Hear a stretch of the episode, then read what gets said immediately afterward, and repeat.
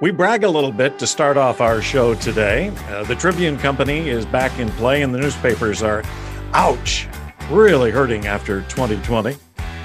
What little Google and Facebook have left behind for local advertising, it seems that Amazon is probably going to suck up the rest of that revenue. And hot hits, we take on a toaster. For the week of April 12th, this is Media Insultant.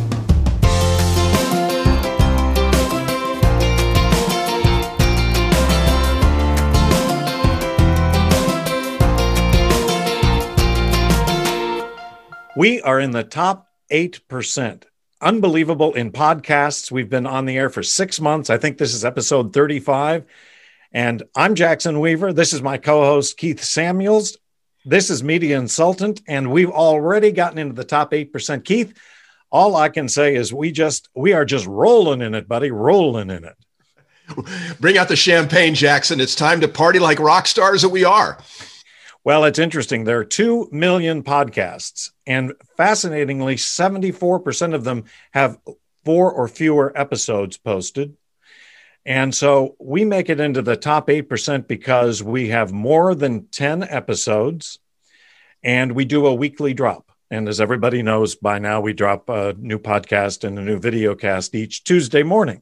So we're in kind of the pretty elite. I think we need to go around with 8% badges on. You know, we ought to change our license plate tabs to 8%. I mean, out of 2 million, that ain't bad. That ain't bad. Well, you know, you think about it, we're kind of like those uh, those radio stations with that never win in the cume category but have great time spent listening TSL so that they they show up with great uh, average quarter hours and and great uh, uh and, and, great rankings on AQH. So yeah, we're we're like the little engine that could bring it on. You know, those right. NPR guys have nothing on us. I'm I'm waiting for the acquisition letter of intent from iHeart anytime now. Anytime. Hey, I, I, they know where we are. you know, we, we don't we don't talk about newspapers much uh, sometimes, but uh, print is an important part of the local media landscape and has been obviously much more important historically. So you begin to see battles like the Tribune right now, which is uh, being evidently in a competitive bidding war. And you're much more up to speed on this than I am. So give us an update on what's going on with Tribune and the newspaper industry as a whole. Well, I've got some figures on circulation, which I'll share in a minute. The, the, the they've done some um, circulation reports from last year, and it's grim to say the least, but not unexpected.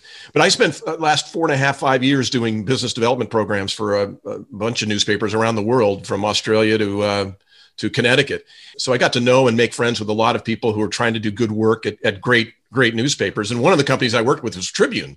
Uh, so it was interesting to kind of follow what happened there. I also worked with the San Diego Union Tribune, doing some programs for them as well. When they were sold to Patrick Soon-Shiong uh, here in LA as part of the deal, when he bought the LA Times and uh, uh, the San Diego Union Tribune from the Tribune Publishing Company. Back at that time, it was called tronc. And it was dominated by a guy named Mike Ferro. And Mike agreed to sell last year to a, a, friend of mine and a, and, and a group of investors he put together. That deal fell apart. He ends up selling uh, his 25% thereabouts of, of Tribune to a, a New York based hedge fund known as Alden. And Alden has been gobbling up newspaper companies pretty much on the cheap uh, for the last several years. And they are famous for cutting back expenses, you know, trying to raise revenue with less people, you know, all those negative things that newspapers hate to think about because they don't like to think that they have to make money to stay alive. They just need to be a perfect paper to stay alive. Well, Alden runs it a little bit differently and they don't like that. So Alden successfully gets Mike Ferro to sell his portion of Tribune to them last year.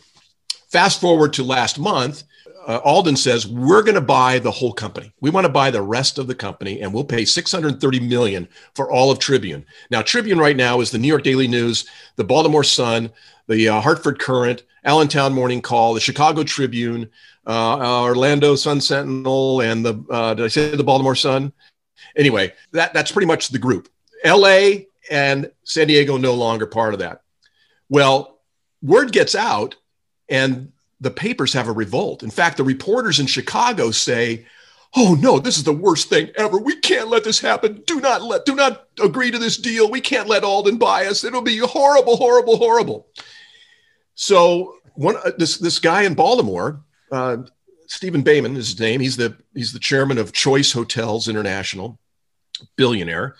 Decides he wants to buy his local paper. He wants to buy the Baltimore Sun from Tribune. So he does like a sixty some odd million dollar deal to buy the his beloved boyhood paper in Baltimore, the the Baltimore Sun.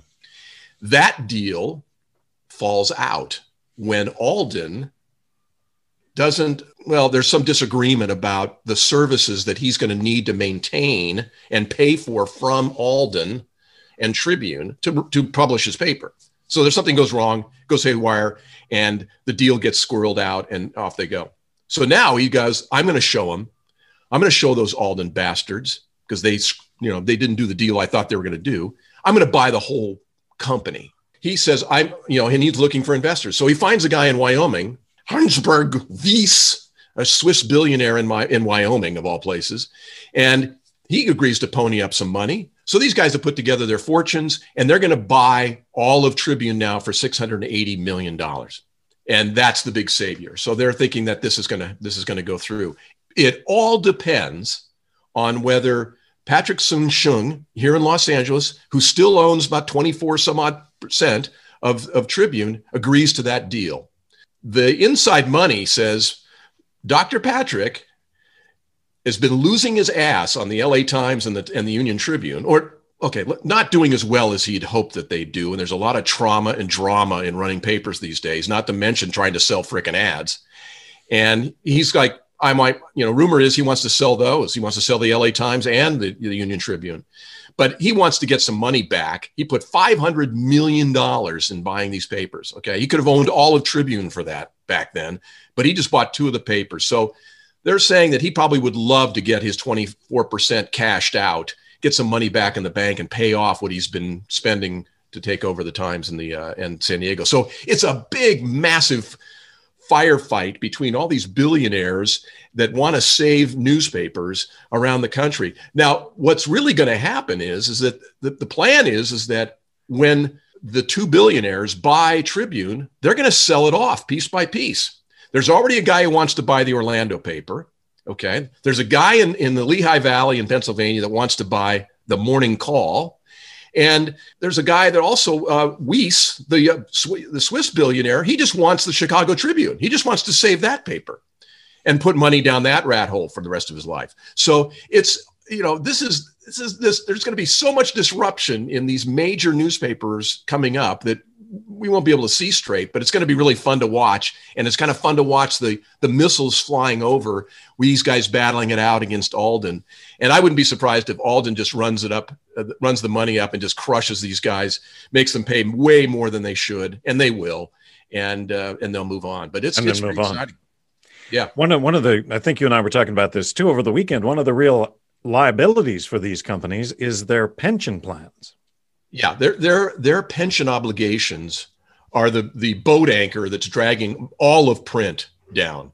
It's really really tough to maintain not only just the paper as it is, but to be dragging along in the case of even in San Diego, I think it's tens of millions of dollars in pension obligations, might be 20 to 30 million in obligations that they've got to keep funding every year. And it's great when the market goes up, but if the market goes down, you're not getting the yields, you got to make it up because you promised the pension fund X return. It's just it's impossible. I'm sure that's what's nagging uh, Patrick as well, is he had to assume these pension obligations, and it's just this boat anchor dragging along. You can't do anything financially without paying for that, and it only gets worse when you take on the Chicago Tribune or the beloved Baltimore Sun or any of these other papers because the unions, you know, the newspapers are so much more unionized than what we're used to in radio and television. You know, the print production, that part, the factory part of the paper, that's heavily unionized. The distribution is heavily unionized. The reporters are unionized. And even some of the sales staffs are unionized. It's well, crazy. Yeah, it's a different ownership, but the Seattle Times here in Seattle had a unionized sales force, which is yeah. just, I mean, talk about a a non-starter. But so so everybody's got these pensions, but it, it gets worse, Jackson, because the uh, uh, out of the UK, the Press Gazette just just reported on the top ten newspapers and what happened to their print circulation in 2020 during the pandemic. And the worst performer last year, losing 60% of their daily print circulation, was USA Today. They went from 486,000 daily copies to 194,000. They lost 292,000 subscribers last year. Try getting that back. Was was there a significant reason for that? Why, well, why they say they that, so that they say that the significant reason was that because travel was affected so severely that the hotels that all buy USA Today to put under your door or leaving a stack down at the coffee shop at the Marriott Courtyard uh, weren't open. So no papers. The Journal got affected by that too. The Wall Street Journal had a 19% decline. They're down to uh, 810,000 daily print subscribers. They're the top print subscribing paper in America, twice, more than twice the size of the New York Times. The Post was down 15%. The Times was down 12%. The LA Times was down another 10%.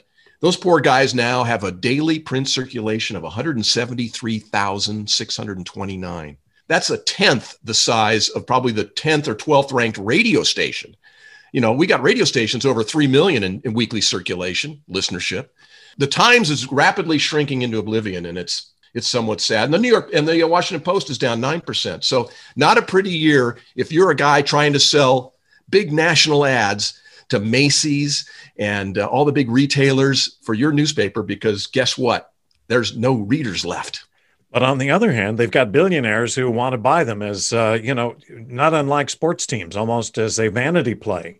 You know, it's going to turn out to be just a vanity business, I guess. Well, you know, you have that. That's the case in in, in Boston, where uh, John Henry, who owns the Red Sox, owns owns the Boston Globe now. You got a another guy in, in in Minneapolis that owns you know sports teams, but also now owns the Star Tribune. You know, it's become their it's become the virtue signaling home run I've buying the paper.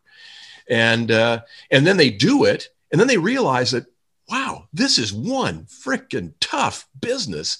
Is anybody selling any ads? Are we making any money on this deal? And so what they're discovering is that they're they're they're chain, they're exchanging print dollars, print ad dollars for digital dimes. Yeah. And you know, and it's just like, oh, we got to do a lot more digital than we ever did in print. so, well, and and that's a that's another whole discussion but that's that's so much more work and so unbelievably competitive today that it is a very tough transition. And yeah, you hit so, it on the head. yeah it's about so, a 10 to 1 take ratio. a look at your uh, your seattle times today and see how thick it is. Heaven forbid you go pick up an everett herald up there. And you know and i know that the you know the times on monday is paper thin. You know thank god they sell the outside wrapper for it because otherwise you know uh, i can probably Have count no the ads on all. one hand.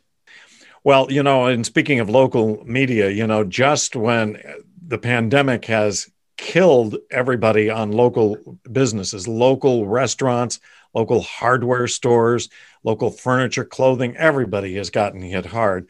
It seems that this pandemic has been a boom for Amazon. We all know that shopping from home has exploded exponentially. And yet, on top of that, locally, according to eMarketer, some new data, the advertising for ad that Amazon did in local markets grew from 7.8 to 10.3, 15.3 billion dollars worth of revenue. And the, the point is, is that their their growth really comes at the expense. If you have a local retail outlet and you're doing any online sales, you're not using local radio or local print to promote it. You're using Amazon because you're promoting it within their ecosystem, if you will. Mm-hmm. And then so you take Amazon, Google's at uh, almost 29% of digital advertising, Facebook's at 25%. You know, these three companies are, are, are simply mopping up local digital advertising and makes it really really tough for for anybody else. And the pandemic just spread up the process. So I think the uh, the the point in all of this is, boy, if you buy something from somebody local and believe in local businesses, and I know this is probably a useless plea, buy locally, respond to local advertising, and you know maybe maybe some of these businesses and some of these media can be saved. Do you have any thoughts on this? Well, yeah, I, I, I agree, and I think that, uh, and you know, and Amazon does all they can to uh, to spike their search results so that they're going towards companies that advertise with them uh, or that they they make themselves. You know, they private label themselves. So it's a you know it's a fun fun way to shop and an easy way to shop. Sadly, it was the only way to shop back in you know back in April and May. uh, and you know, uh, with the government locking everything down, it just it just threw every piece of business to Amazon that that you possibly could. It was scary. So now we got to get it back. The good news, we're seeing this with a lot of restaurants in our area anyway, here in Los Angeles. Uh, where it's been draconian. The lockdowns have been absolutely draconian. People can't wait for Disneyland to open up in two weeks. You know, it's just, and you go to these restaurants and they're packed. I mean, not like they were, but sidewalks are packed you know every table filled. Everybody just wants to get the hell out you know yeah, uh, yeah. you know we were on the road over easter weekend and uh, you know one of the hotels we stayed at in the monterey peninsula area completely sold out and had been for weeks and was sold out for the next few weeks. People are just anxious to go back and experience life again. I, I think that'll help. That'll help the local businesses that are left come back a bit. But i think these rosy uh, predictions by Borrell and IAB and all these other guys that watch this stuff about how much more local businesses are going to spend in local advertising, I think is really, really wishful thinking. Because I don't think there are that many left they're going to that are going to hang out there and, and make the commitments. If anything, it's going to be last minute. They're going to go week to week. They're going to go not even month to month, but they're just going to go week to week because you never know another variant could hit and and the governor could shut it down you know you just you just don't want to have those obligations out there beyond when you can do business because they're they're literally barely getting by now coming back would be better i don't see giant double digit increases in local advertising from these guys no. and if no. they do spend it they're going to go spend it digitally first and, and that's where Amazon and the, the other two guys will, will clean up. But I, I, just hope and pray that that we can have a bit of stability for the rest of the year so that we can get back and get to our local businesses and save them. Yeah, let's see what it looks like when when August rolls around. I think August is kind of you know that demarcation when we think that things will will get an, an awful lot better. And you know we were bragging earlier about being in the top eight percent. So we're going to jump into hot hits right now, which is just some hits on some things. Chelsea Clinton's got a podcast. Keith, yeah, yeah. Is there, see, uh, is there no end to your excitement? Oh, absolutely no end. We'll see how many episodes she does. But uh, the iHeart guys, you know, they love the Clintons. They've got the, they've got every Clinton now with a podcast through iHeart. So you know, uh, you know, Pittman is up there, uh, you know, hanging out in Chautauqua. You know, probably giving him a ride on the plane. Yeah. It, uh, it it it is a political podcast, no question about it. Uh, you know, in my opinion, uh, there is so little time. This is an easy one to skip. Okay, uh, what's going on in San Francisco? Cumulus got a new market manager. What what's the what's the churn there? Yeah, well, well, Doug Harville had been the uh, the longtime market, uh, uh longtime GM at KCBS, and KCBS is a legendary station in San Francisco. Obviously, been around for 70 year, uh, maybe more than that, but but as a CBS O and O, and now Entercom, and then Entercom brings in their own people, and Doug Harville, who's I think a real solid news talk manager, gets the boot. So Cumulus picks him up. He becomes the Cumulus market manager. Beginning of the year, Doug announces his retirement. That that May 1st, he's um, he's going to hang it up. And and how great that he gets to do that. He's a good guy, quality manager but he also goes out on his terms. Nobody in radio gets to do that anymore. You get your ass shown to the door, and you know, thanks a lot. But you get to the opportunity to explore new career opportunities. Yeah, you get to pursue new up. Yeah, you're yeah. Spend right. more time at home with my family. exactly. And look, you know, the missus and I are looking forward to traveling so much more. Um, so, so Doug, so they, so interestingly enough, you know, they they just announced last week. I saw the ad for his position the week before so this has been common knowledge for a couple of three weeks. Intercom, Entercom LA has been advertising for a VP DOS. Well, wait a minute. They've got a VP DOS. It's Larry Blumhagen or Blumhagen. And he's been there about six years. Uh, not so fast. so why are they advertising for his job? Did he get fired? No. It was announced last week that he's replacing Doug Harville as the market manager for Cumulus in San Francisco, where Larry had been poached from to come down to work uh, as the LADOS. So he's going back to San Francisco. Doug Harville, he used to be Doug's sales manager, you know, at, at CBS. So, uh, you know, radio's the great recycler, and you, you know, it, you never know who's putting the band back together. But uh, Dave Milner and Doug Harville got their guy back, and now uh, Jeff Federman's looking for a VP DOS. And I've got a, I've got a drawer full of guys that have worked for for Federman here in LA, and I'm I'm I'm pretty much betting the bank that there's somebody in his band that's going to come back to that VPDOS job. Yeah, yeah, yeah. The the business recycles a lot of them. And uh, you know we don't uh, we don't do enough uh, East Coast stuff, but I think this situation with Rock 97 in Buffalo is so interesting. They uh, had a, a, morning guy who made a very off flavor joke comparing the shades of skin color to shades of toast in a toaster. Yeah. And it, it, wasn't a particularly funny bit. I mean, it might have been okay if it had been really funny, but it wasn't that funny. And then on top, so uh, obviously this was inappropriate to Cumulus, so they fire him. And a couple of days later, they go, you know, we're not just going to fire him. We're going to fire his producer, his executive producer, his intern, and the program director. So they completely clean house on on this for this one Air Talents comment about a toaster. Really thin ice these days between being provocative and interesting and entertaining and saying something that's over the line that gets you just completely blown out. Yep. Thoughts? Yeah, it's just uh, you know obviously the, the the the cumulus folks found you know more dare I say systemic problems there than than they likely knew uh, were were right. there ahead of time. But it just also makes you think who who's managing? I mean, who's who's talking to these guys? Like going, guys, guys, guys. Remember that toaster bit you did you do once in a while? That's going to cost you your job the next time you do that. Okay. So that let's just let's just memory hole that and don't even think about it. But you know, we've all had things come out of our mouths that go, oh, it's that oh no second that happens when you went you you're you're going to say it but you do it and you go oh no I said it. You know so maybe there wasn't enough contrition by the morning guy. You know by the way this didn't happen immediately. This took a couple of days for the morning guy to get popped and like a week went by before they popped the rest of the guys. Right, right. so you know eh, so there's there's you know, there's major cleanup on aisle Rock 97 in Buffalo. Major cleanup, you know. well, it, it, it certainly uh, it certainly lends some credence to maybe we should return to time and temp jocks. You know? yeah, just just read the liners. 84 degrees at 1022 at Rock 97. yeah, they're out they're out ice fishing on Lake Erie. Have fun, guys. You know.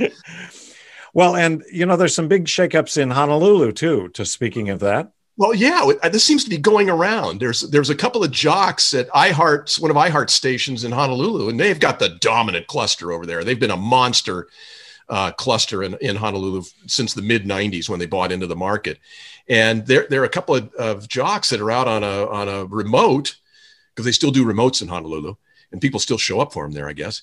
And uh, they make some comments about a, a singer performer uh, and link it to you know describing some weird part of homelessness and you know uh, just got really really kinky and and very politically incorrect and and not very nice. So those two guys get popped. And then a week or two later they pop the gm well I, uh, they, they, they just replace him. There was no like, oh, and so uh, there was, and this guy uh, Chuck Cotton has been the GM there since the mid '90s, he took over for a friend of mine by the name of Bob Longwell, who's just a lovely, lovely guy. And Bob was the market manager for Honolulu. What a great gig. He, really he was the first iHeart market manager there, and he did a great job. It was Clear Channel back in those days, and then Clear Channel moved Bob to Sydney, Australia, to run the ARN network, the Australia Radio Network, which was the biggest group in Australia at the time, and they they they put Chuck Cotton in the job. So now, 25 years later, Chuck is like shown the door because these two knuckleheads out on a remote are doing something stupid. And now Scott Hogle, the DOS, who's much beloved apparently, and he's a big writer and motivational speaker, and you've probably seen him at the RAB a hundred times. Now Scott's got the GM job finally. You know, this stuff going around, you can't, there's like one a week where somebody just gets, just becomes, just gets really stupid on the air, and the fallout is just spectacular. Well, it doesn't even have to be on the air. You know, some uh, at least half of these are social media postings or something yep. even worse, something they said when they were 18 years old 25 years ago. You know, it's well, all right. And then, you know, one final opportunity for radio stations that uh, is just got to be tantalizing. And that's our friends at uh, Benztown Media. They are now offering a complete setup for an online store where a radio station or TV station, presumably, could sell their tchotchkes, you know, t shirts, coffee mugs, tote bags, anything like that. And the cool thing is, is that they use radio then to promote the sale of it. And guess what, Keith? The stations get to keep five bucks on each sale. I mean, why would you bother selling any advertising? Just sell your tchotchkes. Hey, I, hey, I know, I know Chachi when I worked with him at Clear Channel here in LA. Do you want me to sign us up? I, this yeah. sounds like a great deal. We got to get there before Chelsea does. he's he's actually he's a he's a great guy and he does a he has a great a great business. My question, as much as anything, is who wears station clothing anymore? You know, uh, I don't know. I think the IAB is going to be all over this. Yeah, probably. probably. But love Chachi and uh, hey you know, we might need to uh, get into the tchotchkes from Chachi business. Oh, all right. On our website. Good, good idea. Well, all right, Keith. There you have it. We've got another edition of Media Insultant wrapped up. Uh, our opinions and ideas that uh, are probably misguided and irrelevant. But hey, we've had fun. So, what do you say we do it again next week? And uh, don't forget, new episodes every Tuesday on YouTube and your favorite podcasting platform. Comments and tips, even rude ones, are more than welcome. Keith, sign us off if you would, please. Jackson, it's a, we look forward to another exciting week in media, and we'll be here next week, same time, same bat station, and uh, we'll, we'll be chock full of insults again.